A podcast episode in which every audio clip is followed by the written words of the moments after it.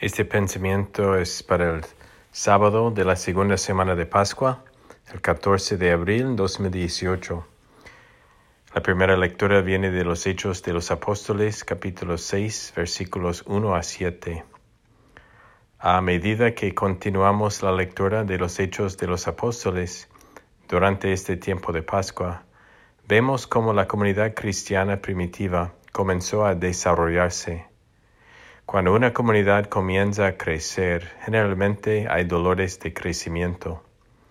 Hoy leemos que las viudas eran desatendidas en el servicio de caridad de todos los días, mientras que los doce estaban ocupados con la oración y la predicación de la palabra.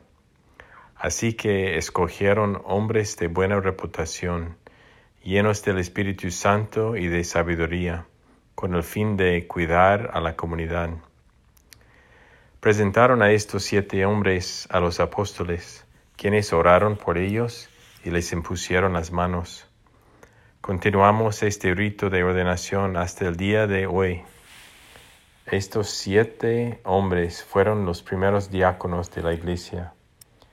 Ellos fueron ordenados para cuidar de las necesidades de la comunidad mientras que los sacerdotes o los doce pudieran dedicarse a la oración y la predicación.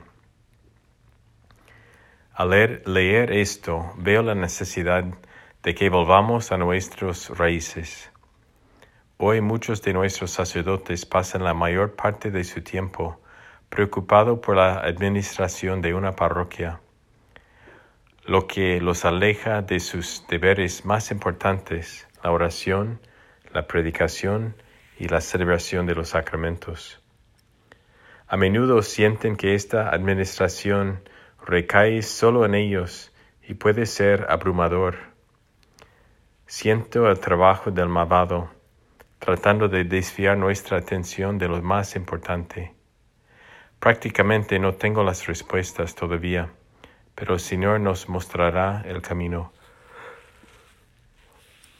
Algunos de nuestros sacerdotes están siendo consumidos haciendo la administración y el trabajo del personal, mientras que las necesidades espirituales de la gente están siendo descuidadas.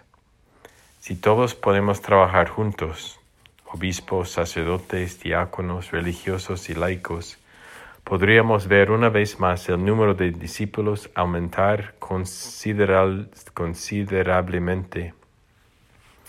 Esta lectura debería darnos una gran esperanza también, a medida que la Iglesia continúa ordenando a hombres como sacerdotes y diáconos para que se preocupen por las necesidades de la comunidad. Dios trabaja de manera especial a través de los ministros ordenados de la Iglesia pero cada uno de nosotros es llamado de una manera particular para servir y amar a los demás.